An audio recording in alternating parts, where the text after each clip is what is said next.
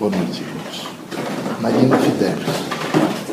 Esse é um momento de se perguntar para os espiritistas, a doutrina, quem sabe, perguntando aos espiritistas, de que maneira os espiritistas estão respondendo à expectativa espiritista. É o espiritismo perguntando ao espiritismo como o espiritismo desempenha suas relevantes funções. O espiritismo não tem dogmas. Ele deve viver um contexto não é antidogmático, mas não dogmático. Então é, é necessário que, mais do que nunca, os senhores todos que são espiritistas se perguntem muito de que maneira os senhores vão responder à grande revolução moral que o Espiritismo propõe. Porque se os senhores não fizerem isso, os senhores estão contribuindo muito pouco. Os senhores continuam longe do Espiritismo.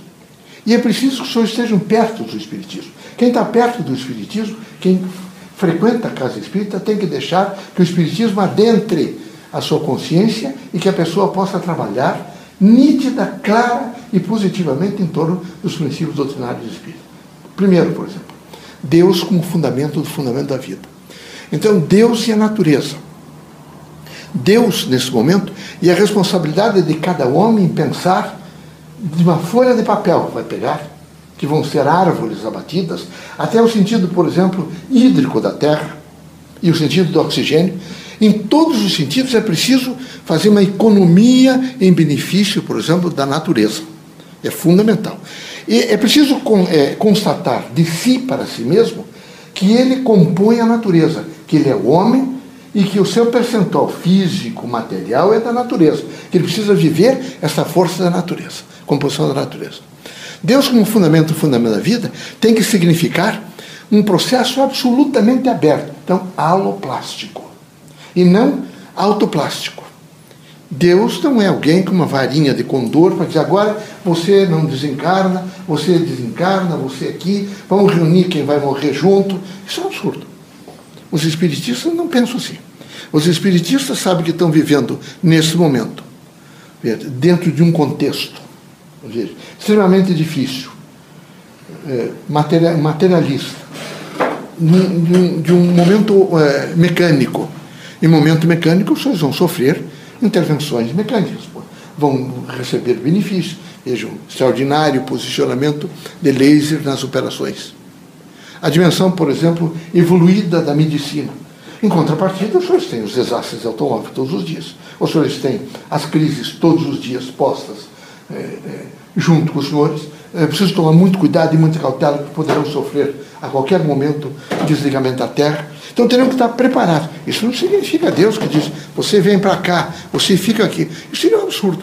Pensar em um Deus desse não é pensar como Deus como fundamento do fundamento da vida. É preciso pensar em um Deus absolutamente inteligente, uma inteligibilidade do mundo, aonde ele é imanente em cada um. Então é preciso pensar nesse grande princípio espiritista, que é o início, é Deus como fundamento, o fundamento da vida. É o oxigênio, é a água, são todos os animais, é toda a natureza. E no sentido material, eu estou integrado à natureza, eu preciso preservá-la. Depois, Jesus Cristo é o restaurador. É o grande codificador, o transformador e o permanente, a permanente mensagem de evolução e de vida nova. Cristo é vida nova. Então não é preciso, não é, não é a figura daquele Cristo não é, efebo, olhando com as mãos postas, de maneira nenhuma. É um Cristo forte, que quando entra no templo e alguém está fazendo, não é? São vendilhões do templo, ele imediatamente os afasta dali e diz a eles com toda franqueza: aqui foi construído para se fazer, não podia dizer meditação na época, mas para se fazer orações. É fundamental que não se transforme a casa que se fala em Jesus Cristo em casa de comércio. E reagiu de pronto. É preciso pensar neste homem, que é o grande restaurador da vida social. É um sujeito que trouxe lições fantásticas de modificações da vida. É Jesus Cristo. Então ele não é essa noite de Natal com comes e bebes, ele não é a bebida, ele não é de maneira nenhuma promessas, ele não é vela, ele não é. Não. Ele é o Evangelho. E é o Evangelho que todos os dias quem lê se restaura. É o Evangelho que todos os dias quem realmente o alcança, alcança vida nova. É o Evangelho que diz: olha o horizonte novo, veja as situações críticas da vida, perceba nesse momento o chamamento para o bem. Isso é Jesus Cristo, é muito mais que isso. Eu só estou trazendo um pouco para ver se vocês pensam nos princípios. Terceiro é o livre-arbítrio. A doutrina dos Espíritos trabalha duas coisas: indeterminação e incerteza. E nunca determinação e certeza.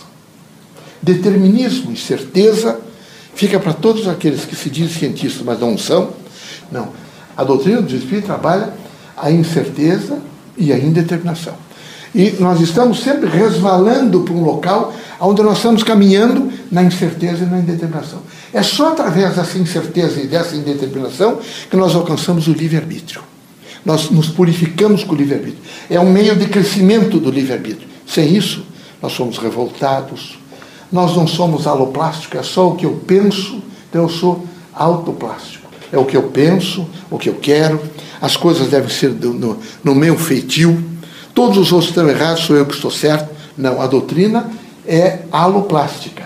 A composição da doutrina é que todo mundo deve ser muito aberto, deve ser flexível e deve receber todos os influxos, veja, para que ele possa processar e ter um comportamento diferenciado no momento seguinte. Então, é fundamental pensar que o livre-arbítrio, veja, depois do Dr. Einstein, o livre-arbítrio cresce muito porque é exatamente toda a pleiade de homens que compuseram a teoria da relatividade e o campo da, da dimensão da física quântica que permite, nesse momento, entender o que representa o livre-arbítrio, o campo do livre-arbítrio. Então temos que pensar muito no livre-arbítrio e nunca esperar certeza, de maneira nenhuma. Não há certeza em nada. Nem os religiosos, não há blindagem para ninguém. Ninguém é blindado. O que acontece para um homem acontece para todos os outros. Não há possibilidade dos espiritistas a, a, a, aceitaram a ideia um pouco de promessas para santo, que os espíritos podem fazer. Não se iludam, meus amigos. Nós somos criaturas que viemos à Terra para uma grande transformação, uma revolução de caráter horizontal e vertical. Em primeiro lugar, nós vamos mudar o pensamento das pessoas, depois nós vamos mudar integralmente a mentalidade. Será um outro momento. É um outro momento diferenciado, porque é um outro momento moral. A grande revolução espiritista é moral. E é preciso ser forte nessa revolução moral. É preciso que cada um se invista disso e trabalhe, se quiserem ser felizes. Se tiverem perspectivas de dizer um dia eu aprendi e me transformei. Se não tiverem essa perspectiva, vão ficar em banho-maria e nunca serão vocês mesmos. E é fundamental a gente não deixar de ser a gente mesmo. Em qualquer situação, sobre qualquer evento, a gente tem que saber administrar, aconteça o que acontecer, tem que saber administrar, tem que estar absolutamente forte, com uma visão crítica de devir, de futuro. Então, esse livre-arbítrio é fundamental. Vocês todos devem se consultar todos os dias a feição do livre-arbítrio. Todos os dias. Vocês já viram que aquelas famílias que criaram maus filhos, é automóvel, é, não caminham junto com os outros. País pobre como o Brasil tem dificuldade até de assumir um ônibus, porque eles precisam ser diferentes, ou as pessoas que nesse momento se acham diferenciadas dos outros, ou porque são descendentes de famílias nobres, ou porque os parentes são importantes na ordem política, os países pobres são assim. Esses elementos são altamente degeneradores. Os filhos nascem fracos, têm dificuldades de crescimento, são todos autoplásticos. Foram criados com o campo autoplástico. E a doutrina dos espíritos, o processo da doutrina dos espíritos, é aloplástico. Nós queremos que todos aprendam a pensar, sempre aprender a pensar, em qualquer situação tem que aprender a pensar e que tem, tem que estar pronto para as chamadas reações eh, construtivistas. Eu tenho que me construir e construir o meu mundo. Eu tenho que estar preparado para ser feliz e naquilo que eu puder transformar a felicidade para os outros, eu devo fazê-lo da melhor forma possível. Então, essa dimensão do livre-arbítrio é uma dimensão muito ampla, que todos devem pensar muito sobre ela. Eles devem, devem se fazer um juízo crítico para saber de que maneira, quem eu sou. O que é que eu fiz? Eu tenho 20 anos, 30 anos, 40 anos, 60, 70. O que é que eu fiz nesses 20 anos? Como é que eu aproveitei meus pais, minha família? Como é que eu, Deus me colocou diante de outras pessoas? O que é que eu aprendi com essas pessoas? Quem foi um grande sinalizador para mim no caminho da vida? Precisa fazer daí meditação. Devem fazer reflexão, devem compor um quadro reflexivo. Nesse quadro reflexivo é voltar para dentro de si mesmo e avaliar tudo aquilo que foi anotado ao longo da vida, que foi registrado. Tudo está sendo registrado. Então vejo que as coisas são todas abertas, em todos os sentidos. Nada é fechado. Quando a gente fala em livre-arbítrio, a gente fala em processo de reencarnação. Reencarnação não é brinquedo. Esse momento que nós estamos vivendo aqui, olhem para cá. Nenhum de vocês vai reproduzir outra vez. Nunca mais. É muito difícil. Né, vocês ficarem dizendo, bom, o momento seguinte, eu vou ser pai, vou ser filho do meu filho, eu vou ser, meu pai vai ser isso, que ilusão, meus amigos. O mundo foi feito para se viver na diversidade. Só se evolui pela diversidade. Não esperem de maneira nenhuma repetição. Repetição não é evolução. Então, a reencarnação é um processo construtivo de evolução e não de repetição. Não de comida requentada. Não de dimensões afetivas que eu agora vou rearranjar. Não, meus amigos. De maneira nenhuma. É um momento construtivo novo, significativo, importante, transformador. E é preciso pensar que é um instituto universal. Ele não é especificamente da doutrina dos espíritos, ele é um instituto universal, onde todas as pessoas que vão reencarnar, e o reencarne não é assim. Quem tiver hoje, por exemplo, 80 anos, desencarnou. Ele levará no mínimo 80 anos, se ele precisar da Terra, para reencarnar. Porque ele não pode reencontrar as pessoas. Vamos reencontrar. Ele reencarnou, por exemplo, no Nordeste, um país grande como o Brasil. Como é que ele vai reencontrar pelo pensamento? As ideias materiais. Então, não pode, em hipótese nenhuma, imaginar que as reencarnações são feitas, vejo, em ciclos imediatos, 10 dias, 15 dias, um mês, dois, de maneira nenhuma. Por isso, aproveitem o momento junto com as pessoas que vocês têm Entendam o quanto essas criaturas foram colocadas junto com vocês para ajudá-los e vocês a ajudá-las. É, procurem auferir da melhor forma possível, mas não se apeguem. De maneira nenhuma. Sejam aloplásticos.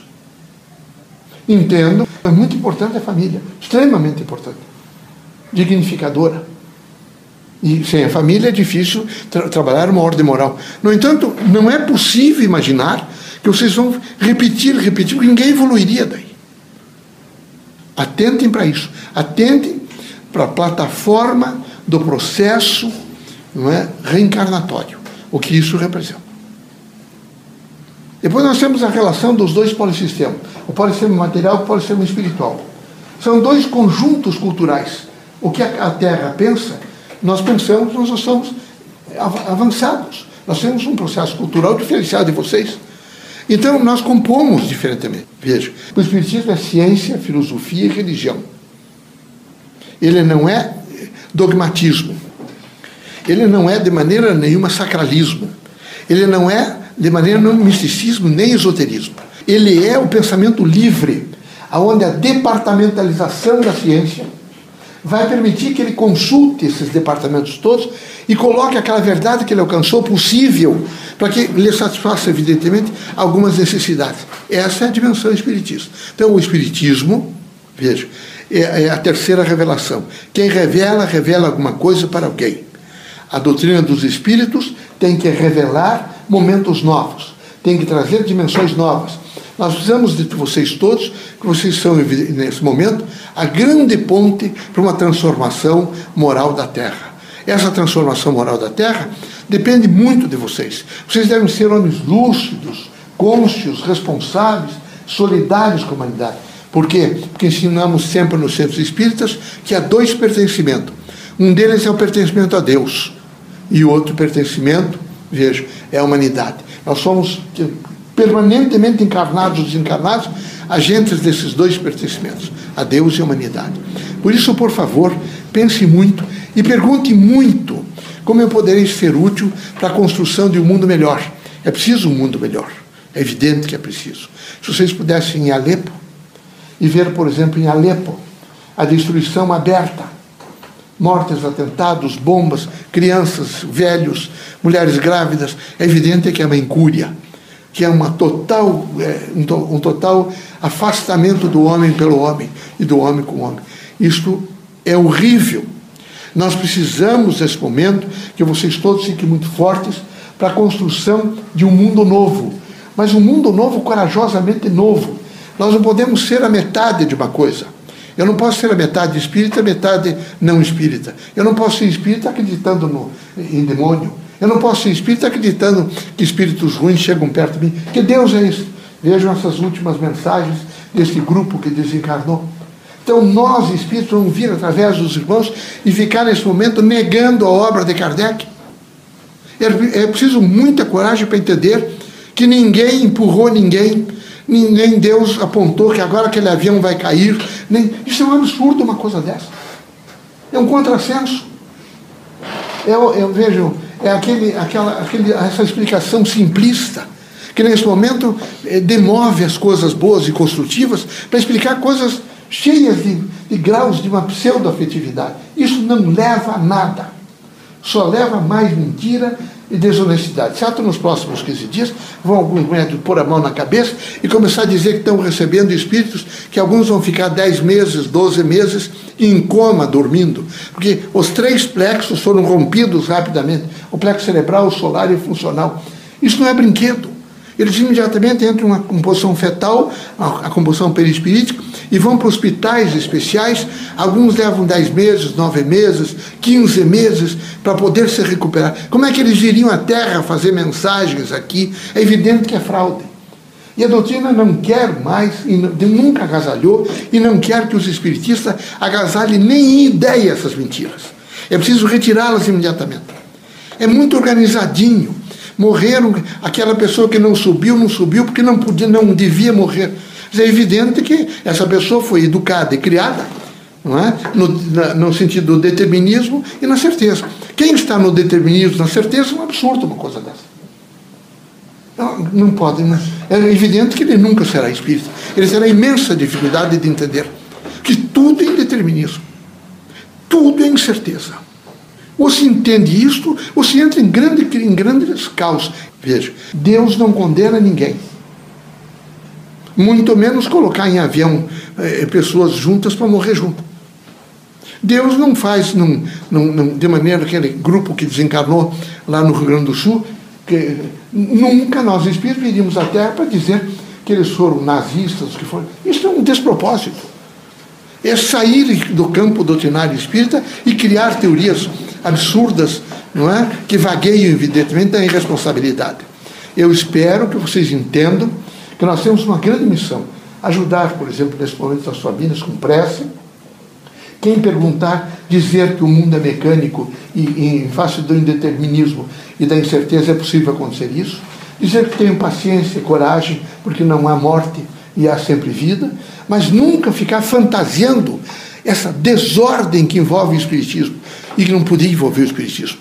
O Espiritismo espera de vocês bom senso, senso crítico, determinação, construção, amor ao próximo, compreensão de tudo aquilo que envolve vocês, poder de discernimento e contínua pesquisa a título de reflexão para ver se vocês conseguem meditar sobre temas que está acontecendo na vida de cada um. Muita paz, que vocês sejam serenamente espíritas, que vocês nos ajudem a construir um mundo melhor.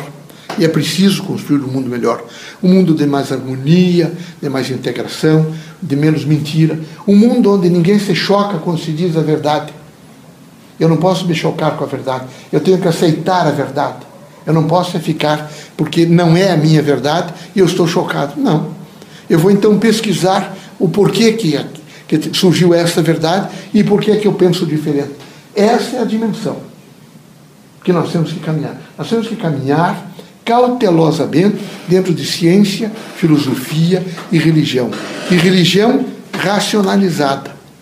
Religião da razão. Religião que nos permita, nesse momento, não é, uma pontuação crítica, onde a gente possa entender cada segmento da nossa vida aqui na Terra.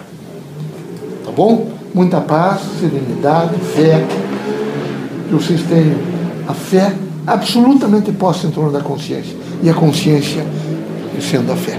E assim nós construiremos um mundo novo, de paz, de harmonia. Eh, fiquem tranquilos. Todas essas convulsões que vocês estão vivendo no mundo terreno, inclusive no país, vai mudar. É um outro ciclo. Vocês começarão, a partir do ano que vem, um ciclo novo. São os ciclos da Terra. Vai mudar. São pontuais que devem, naturalmente, mais moços, assumir os, os cargos significativos da vida e vão devagar fazendo a grande estrutura. Isso é uma revolução. Veja, a revolução tem dois caráteres: um horizontal, quando muda só as pessoas e continua a mesma ideia, e vertical, quando quebra as estruturas. Essa revolução que vem aí está quebrando as estruturas. Serão momentos novos. A política monetária, creditícia e fiscal dos governos vai mudar. As políticas sociais vão mudar. Os conceitos todos vão mudar. Vejam, estão sentados bonitamente aqui, lindamente pensando em vocês. Perguntem quantos presos no país de vocês têm. Estão dormindo aonde? Pergunte quantos brasileiros iguais a vocês estão dormindo embaixo de marquisas. País riquíssimo. Enquanto se misturar ideologia no sentido de partido ou de direita ou de esquerda, que os dois são perversos, eh, não há construção, evidentemente, em benefício do povo. E é preciso construção em benefício do povo. É fundamental construção em benefício do povo seja dos, dos, partidos políticos, seja das religiões, das igrejas, seja do centro espírita. Todos devem, nesse momento, construir em benefício do povo. É o povo quem tem que receber uma escola boa. Veja, quantas horas de escola por dia? Oito horas, como todos os outros países têm. Tem que começar, quem sabe, às oito da manhã e terminar às cinco, seis horas da tarde. Não pode ser diferente. Para ter uma ideia, por exemplo, como é que funciona isso, pergunte, por exemplo, para a escola na França e na Alemanha. Pergunte na Alemanha como é que é. Pergunte que um pai que tem que levar um filho aos 8, 9 anos na escola chegue atrasado 10 minutos no primeiro dia. Não entra mais. O senhor tem que fazer a justificativa nesse momento na promotoria da infância e da juventude. Mas por quê? Só assim. Na terceira ele perde o pátrio poder. Porque a Alemanha diz: nós não podemos brincar com a construção da ideia de uma nação forte. Nós temos que ter homens fortes. E não podemos tergiversar sobre educação. Passam o dia, se alimentam, tomam banho, escovam os dentes, limpam os pés, cortam unha. É uma escola viva. Um país continental como o Brasil terá que evoluir para uma escola viva. A doutrina vai ajudar nisso. Quanto mais cedo vocês acordarem para a doutrina, mais vocês nos ajudarão. É preciso fazer isso. É fundamental fazer isso. Se não fizer, vejo, não se, não, não se está ajudando a construir um mundo melhor. É preciso construir um mundo melhor. Só para vocês terem ideia a que ponto chegou. Qual é a grande visita que você faz hoje, mesmo vocês saindo daqui? Shopping. Que é a cultura materialista e capitalista que é isto. Aonde vocês chegarem num país novo, na cidade nova, onde vocês vão no shopping, para ver qual é a, a, a utência que vocês podem utilizar em qualquer lugar. Quer dizer, passaram a ser meros instrumentos sem pensar. Não penso, não tenho atividade pensando. E é preciso ter atividade pensando. É preciso, nesse momento, imaginar, não, eu sou reagente, eu tenho que me ajudar a construir o mundo. Porque, meus amigos, alguns de vocês estão com 20 e poucos anos. Em 10 anos vocês estarão velhos, meus amigos. Depois de 25 anos, as células começam a morrer até os 25 anos, ainda há uma juventude. Depois de 25 anos, pergunte a qualquer biólogo para ver o que, é que ele diz. Todos os dias morre um número enorme de células. Então é preciso não perder nenhum espaço, nenhuma oportunidade. É ler cada vez mais, ler cada vez mais, se interessar e, eu diria assim, romper qualquer possibilidade de atraso mental. Qualquer. Eu não posso ser assim. Eu tenho que ser um sujeito ativo. Bom, já conversei bastante. É, não tenho medo da morte, de maneira nenhuma. Não há morte. É, Sejam pacíficos uns com os outros, eh, tolerantes. Procurem ser compreensivos e justos e digam permanentemente a vocês: sou feliz. Quando abrirem os olhos já de manhã, sou muito feliz. E não se irritem por nada, que todas as vezes que vocês começarem a se irritar, aquele vizinho não me cumprimentou, a outra colega minha falou mal de mim, alguém fez isto, o outro fez aquilo. Somem tudo isso e vejam em um ano quantos dias de vida vocês vão perder. Somem em cinco anos, um lustro. Depois somem em dez anos e vejam como vocês encurtaram a vida por coisas que não têm significação nenhuma. Nenhuma. Façam significar. Isso que é importante. Boa noite.